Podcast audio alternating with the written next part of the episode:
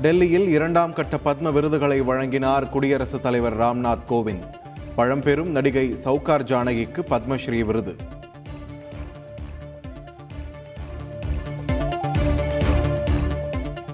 தமிழகத்தில் இருந்து பணத்தை கொண்டு வரவில்லை தமிழர்களின் மனதை கொண்டு வந்திருக்கிறேன்.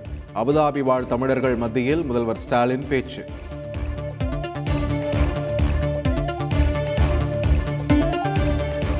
சென்னையில் தனியார் பள்ளி வளாகத்தில் பள்ளி வாகனம் மோதி இரண்டாம் வகுப்பு மாணவன் உயிரிழப்பு.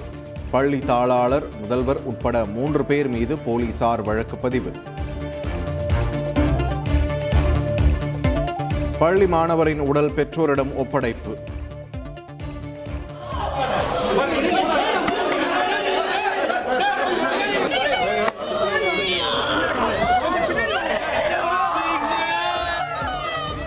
விபத்து தொடர்பாக மெட்ரிகுலேஷன் பள்ளிகள் இயக்குனர் கருப்புசாமியிடம் அறிக்கை சமர்ப்பிப்பு.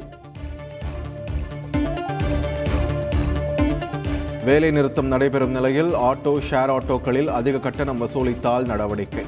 சென்னை பெருநகர காவல்துறை எச்சரிக்கை.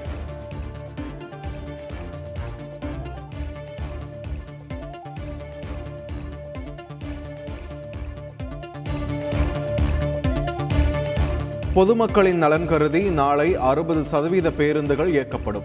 முன்னணி ஊழியர்கள் வேலை நிறுத்தத்தில் கலந்து கொள்வார்கள் என்று தொழிற்சங்க கூட்டமைப்பு அறிவிப்பு. தமிழக அரசின் சீர்திருத்த நடவடிக்கைகளால் மின்சார வாரியத்துக்கு இரண்டாயிரத்தி இருநூறு கோடி ரூபாய் அளவுக்கு சேமிப்பு. அமைச்சர் செந்தில் பாலாஜி தகவல். தற்போதைய வருமான வரி சட்டம் பட்டய கணக்காளர்கள் தவிர வேறு யாருக்கும் பயனளிப்பதாக இல்லை.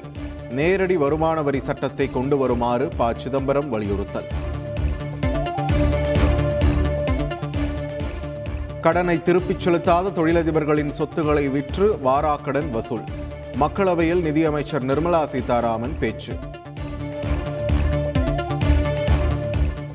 பீர்பூம் சம்பவம் தொடர்பாக மேற்கு வங்க சட்டப்பேரவையில் திரிணாமுல் காங்கிரஸ் பாஜக இடையே மோதல்.